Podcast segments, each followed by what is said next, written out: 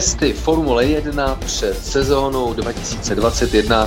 Chce se mi říct, jsou v plném proudu, ale my máme za sebou už jejich více než polovinu, protože máme za sebou druhý den z celkových tří. Jen to dokládá to, jak je doba jiná a jak nám ty testy rychle utíkají. Takže, jak jsme vám slíbili, v nové epizodě podcastu F1 Radio se ohledneme za tím důležitým, co se během druhého sobotního dne testů v Bahrajnu odehrálo.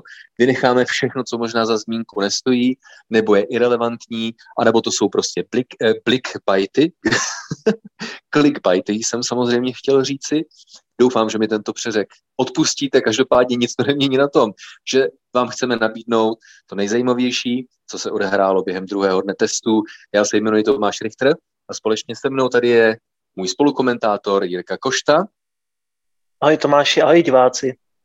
Zdravím, no a tím pádem, kromě toho, že zase, samozřejmě Jirko, výsledková listina, to je vždycky to, co lidi nejvíce zajímá, takže uh, plný přehled už teď na webu gpf1.cz, ale můžeme zmínit Valtteri Bottas s Mercedesem, nejrychlejší část na konci druhého dne testů. Já se jenom ptám, jestli je to to nejdůležitější, Jirko, co se dneska odehrálo v tvé hlavě a hlavně, uh, jaké zajímavosti, relevantní, důležité, třaskavé, uh, ti vytanuli na mysl dneska.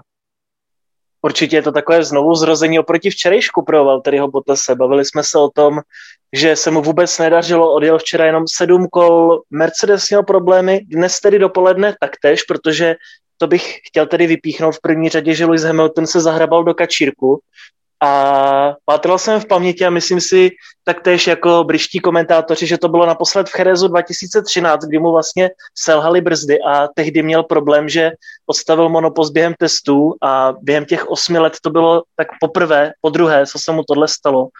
Takže hodně zvláštní den pro Mercedes a Lewis Hamiltona, zase ztratili nějaký testovací čas a Bottas tedy odpoledne doháněl, hodně testoval, ale očividně i zásluhou té podlahy, o které jsme včera hovořili, je Mercedes zpátky tam, kde ho všichni asi očekávají. Už jsme se o tom bavili včera, asi očekáváme, že Mercedes bude dál favoritem na rychlosti výkonu, nestratí, spíš doufáme, očekáváme, že konkurence bude silnější a bude se na Mercedes dotahovat, ale Jirko, když jsi zmínil onen smyk ze druhého dne testů, Mercedesu a v podání Luise Hamiltona zaujala mě na něm jedna věc, jak nenápadně k tomu smyku došlo. Připomnělo mi to, nebo jinými slovy, nebyl to ten smyk, kdy pilot vjede do zatáčky příliš rychle, přecení schopnosti třeba své nebo svého auta, má velké množství kinetické energie, zkrátka pneumatiky už nejsou objem té kinetické energie schopný udržet a tím pádem to auto se tak říkajíc utrhne a pilot skončí v kačírku. Tohle bylo v relativně malé rychlosti, nečekaně se začíná předbíhat zadní část Hamiltonova auta a přijde mi to smyk typický ne pro chybu pilota, ale zkrátka smyk typický pro to, kdy to auto aerodynamicky nezafunguje, kdy zkrátka pilot od něj, formulový pilot, od něj přirozeně očekává to, co očekávat může a smí, ale najednou to nezafunguje. Jako kdyby eh, Mercedes ve svých snahách dále zlepšit aerodynamiku, tak v testech eh, trošku poznával eh, nový model auta, vlastně reálně poprvé na závodní dráze a dochází k těmhle těm chybám. A připomíná mi to jednu důležitou věc, kdy Red Bull tradičně, Red Bull tradičně mývá pomalé začátky, ať už v testech, anebo v úvodních velkých cenách každého ročníku. A v loňském roce zejména měl Mercedes, eh, měl Red Bull eh, velké problémy, protože nasadil také řekl bych, novou koncepci předního řídlačného křídla a tím pádem aerodynamiky eh, na přední části auta a když na přední části auta, tak vlastně aerodynamiky po celé délce auta a zejména Max Verstappen se s tím trápil v testech. Viděli jsme jeden drobný smyk na, eh, v úvodu prvního dne testu, něco podobného. A my jsme si říkali, sakra, zase, že by eh, Red Bull poznával aerodynamiku, ale to byl jediný malinkatý kick z Red Bullu. Od té doby chlapi od Red Bullu jedou eh, o 106 a to auto je stabilní, Max Verstappen si to pochvaluje. No a Jirko, hlavně dneska velká premiéra Sergio Perez, velká uh, mileage, velký počet kilometrů a jedna velká premiéra v Paravách a hlavně v autě Red Bull.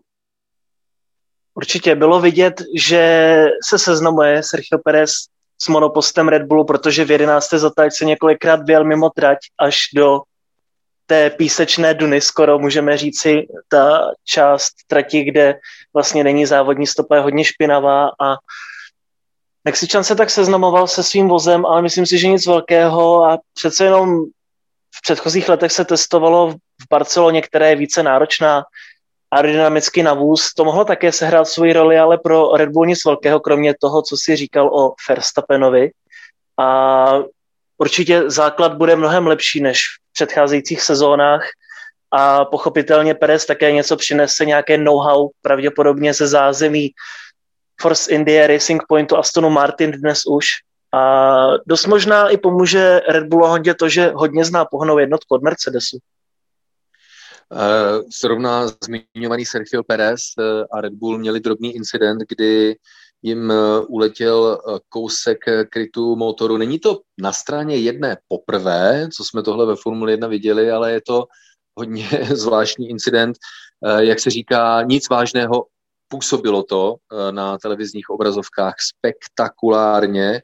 No a Sergio Perez nakonec osmý čas a 117 kol, to znamená Eh, velice solidní porce. Sergio Perez se aklimatizuje, hledá se. Jenom mi řekni, Jirko, prosím tě, jaké výkony, ne očekáváš od Sergio Pereze, ale jaké si myslíš, že by ve srovnání s Maxem Verstappenem v průběhu sezóny mohly být považovány jako solidní výkony? pro Pereze to není úplně snadné v tom ohledu, že Max je skvěle zabydlený v Red Bullu, působí tam prakticky od začátku sezóny 2016, auto se staví na něj a dlouho se nevědělo, kdo bude jeho týmovým kolegou, tudíž i v tom má Perez velkou nevýhodu. Nicméně samotný závodník už několikrát dokázal, že dokáže i z průměrného nebo podprůměrného vozu vytáhnout maximum celé roky, co byl u Racing Pointu, ještě předtím u Force India, tak odváděl skvělé výsledky a pokud by nebyl Perez, můžeme říci, pravidelně na stupních vítězů, nebo víckrát rozhodně by měl být na stupních vítězů než Loni Albon, což bylo pouze dvakrát, tak by to bylo velké zklamání jak pro Pereze, tak pro Red Bull a myslím si, že i pro Maxe, který hodně tlačí na to, aby byl Perez rychlý. A co myslíš ty, Tome? Myslíš, že to bude taky takhle? Nebo co očekáváš ty? No, eh, já bych přál Perezovi především, aby tak říkajíc šlapal eh, Verstappenovi na paty. Konec konců, jak říkáš, Verstappen to potřebuje, chce to, tým to potřebuje, chce to. Eh, Helmut Marko říká, když Perez bude do tří desetin sekundy, řekl bych v průměru, v kvalifikačním tempu, tedy do tří desetin sekundy času na kolo v kvalifikačním tempu nebo v závodním tempu co do průměru, tak to bude dobrý výkon. Přiznám se, že nečekám, že by Sergio Perez eh, nějak eh, začal drtit Verstappena nebo byl na jeho úrovni, ale to možná trošku eh, předbíhám, protože teprve hovoříme o druhém dni testů. O druhém dni, kdy shodou okolností Valtteri Bottas a Lewis Hamilton, piloti Mercedesu, odjeli každý 58 kol. Já už jsem včera zmiňoval, že spíše než na časy, tak se dívám na počet odjetých kol, takže Antonio Giovinazzi v Alfa Romeo pátý čas, ale 125 kol. Williams, Nikola Latifi, 132 kol Pereze a jeho 117 kol už jsme zmiňovali. Eh, právě uh, vzpomínaná, uh, ne nehoda, ale smyk Luise Hamiltona uh, vyústila v to, že se Hamilton a Mercedes připravili o takzvanou mileage, to znamená o možnost těch kilometrů. Pravdou je, že jakákoliv chyba, ať už technické selhání anebo smyk, tak v letošní sezóně nebo před jejím startem mají daleko větší dopad na přípravu týmu, než tomu bylo eh, v předcházejících sezonách, protože my máme za sebou už druhý den testu, čeká nás ten třetí, poslední a jakákoliv chyba. V situaci, kdy máte k dispozici tři dny testování ve srovnání s tím, kdy máte k dispozici, tře- k dispozici třeba 12 dnů testování, tak má velký dopad. A Lewis Hamilton říká, hmm, jako není to úplně perfektní, ale zase nás to nějak neznervozňuje. No, když už hovořím, Jirko, o tom počtu kol, tak mě nezbývá, než otevřít další jednu velkou premiéru, super příběh. Sice desátý nejrychlejší čas, ale v autě, jehož zabarvení si pochvaluje čím dál více fanoušků, 128 kol Fernando Alonso. Tak těšil se včera, dočkal se, co ty na to? uh, upřímně musím říct a asi bych to jen tak někomu neřekl, ale tobě a posluchačům to řeknu, že mi ukápla slza dojetí, když jsem to konečně zase viděl, že se to chystá a že je Alonso zpátky. A to, jak se to všechno dnes vyvíjelo, je naprosto skvělé, samozřejmě nejenom pro mě z mého pohledu, ale i pro Alonza a pro Alpin, protože měli zkrátka bezproblémový den, stejně tak tomu bylo včera, a nazbírali potřebná data, vyzkoušeli si prakticky všechno, co mohli od nějakých základních aerotestů přes eh, test jednotlivých směsí pneumatik. Takže to fungovalo skvěle. Myslím si, že se určitě všem ulevilo, protože to není pro Alpin jednoduché, když jsou jediný s motorem Renault letos. Takže bylo důležité otestovat si i nový chladící systém, což je ta boule, o které jsme se včera bavili nad hlavou jezdců.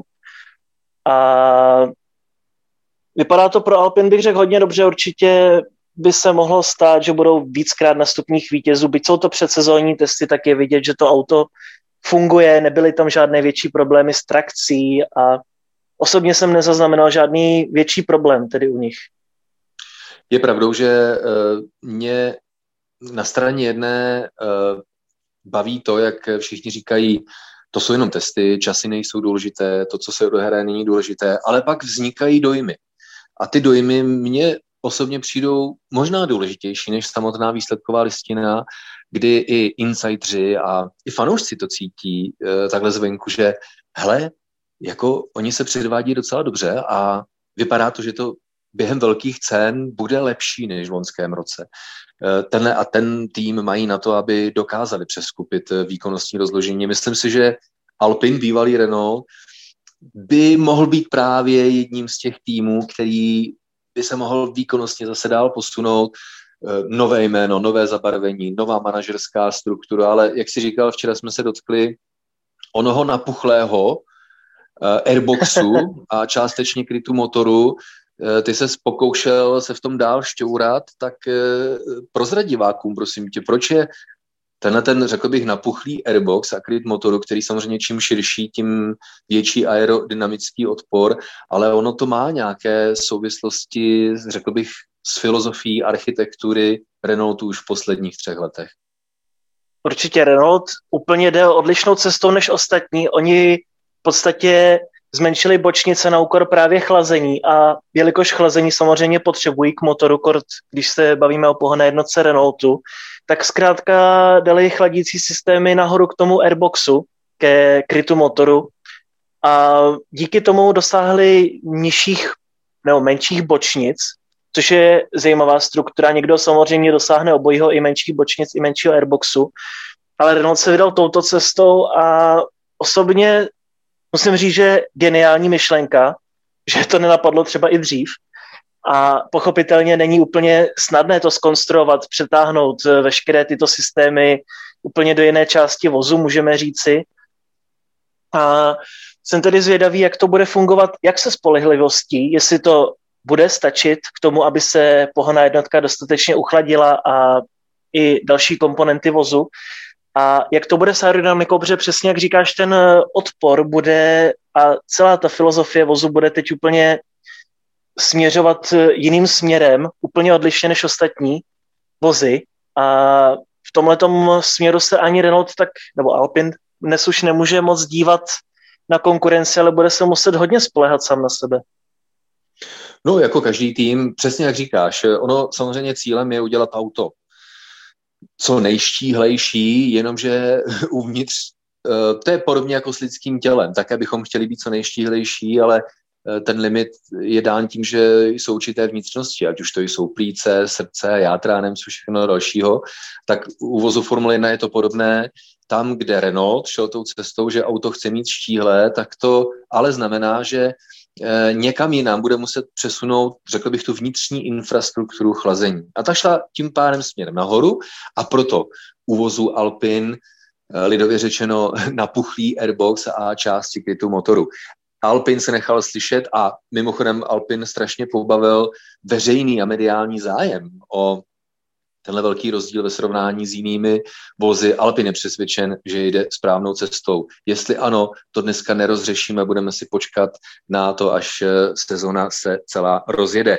Uh, Jirko, ještě jedna uh, zajímavá událost. Nikita Macepin málem během testu, což nebývá obvyklé, málem boural do Alfy Romeo Antonia Giovinaciho a stalo se tak proto, že Mazepin si zkoušel to, jak moc ztratí přítlak, protože u eh, kategorie Formule 1 je známé to, že když jedna Formule eh, jede v závěsu za druhou, tak ztrácí v tom aerodynamickém pytli hodně přítlaku. Až tak moc, že s tím nemají piloti Formule 2 nebo Formule 3 tak velké zkušenosti, tak si to Mazepin chtěl vyzkoušet a málem z toho byla bouračka. Myšlenka dobrá a oceňuji, že se Mazepin, nebo případně možná to byl i Mick Schumacher, takhle zaměřili na to, aby otestovali, co to udělá, ale tedy Mazepin měl hodně co dělat, aby svůj vůz ukočíroval. Skutečně, jak vyjel z té clony od eh, Giovinaciho, tak ho, ten jeho monopost doslova strhl a měl co dělat, aby to srovnal a velké štěstí, že nedopadl podobně jako Grožan, protože to bylo dokonce i ve stejném místě kde měl on loni během Grand Prix Bahrajnu nehodu.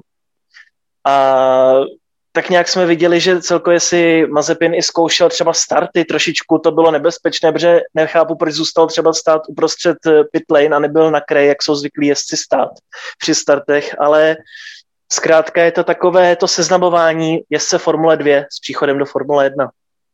No ale jenom uh, si myslím, s povděkem to můžeme vzít, protože to je příprava zdaleka nejenom technická, ale i jakási procedurální. Mazepin říká, ale my víme, že budeme ve většině velkých cen startovat eh, na nižších pozicích, to znamená s formulemi, které budou před námi. Já musím více poznat, jaký to na mě bude mít, nebo na mou formuli bude mít aerodynamický vliv. Takže Další zajímavý příběh, no ale nevím, jak moc zajímavý je, rozhodně ho musíme rozebrat, ale diváky bude zajímat Aston Martin, Sebastian Vettel.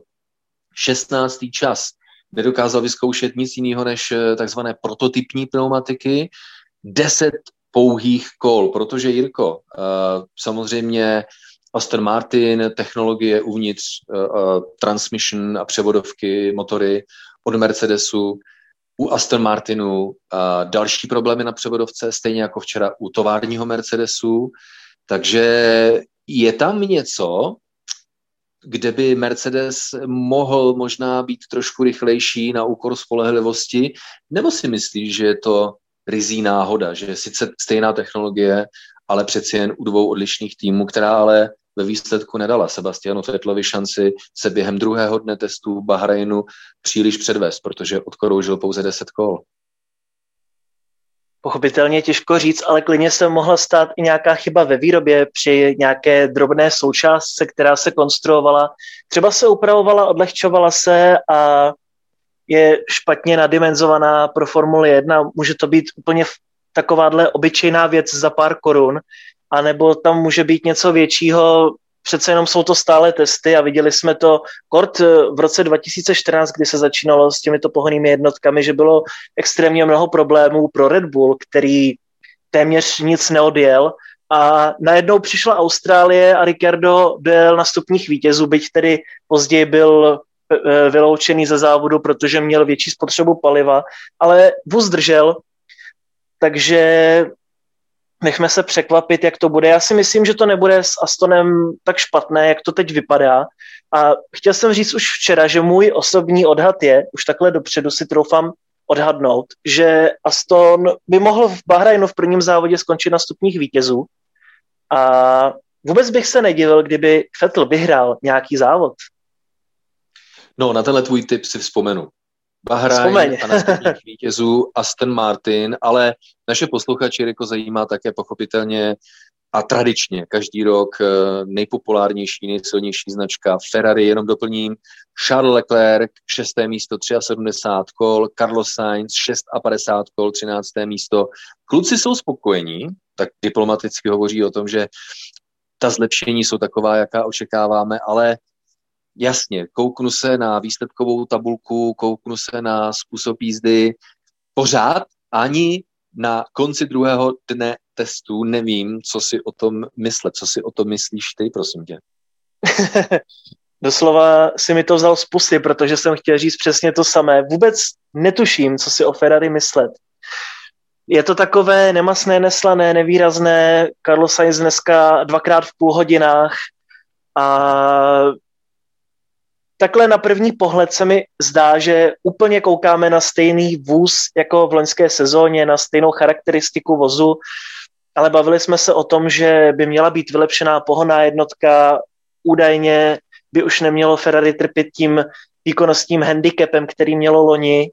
A pak zase na druhou stranu, když se podíváme na tu aerodynamickou část nebo na technickou část a jak vůz projíždí technickými pasážemi, tak právě v těch nejnáročnějších na bahrajnském okruhu v Sachiru se Sainz trápil i Charles Leclerc, tudíž je to hodně nevyspytatelné, jak říkáš i ty, Tome.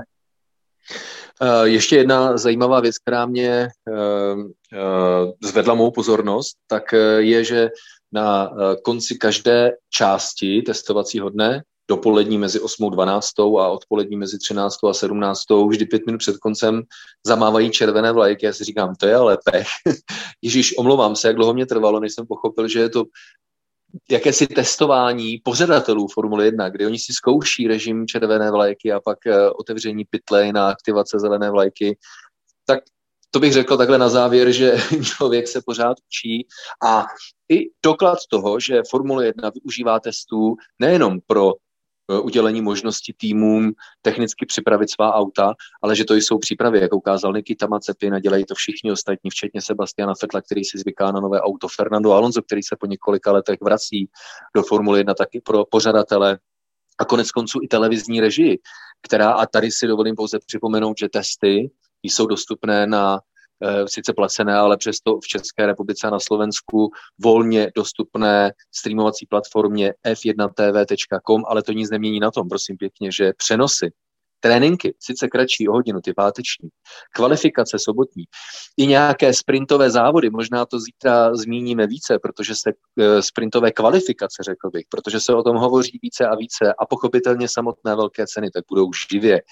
Jak už znáte několik posledních let, na programech Sport 1, Sport 2. Jirko, já se těším na závěrečný třetí den. Ještě nějaká závěrečná myšlenka, která ti utvila v paměti z dnešního dne a o které víš, že kdyby si v tomto podcastu neřekl, tak bys neusnul?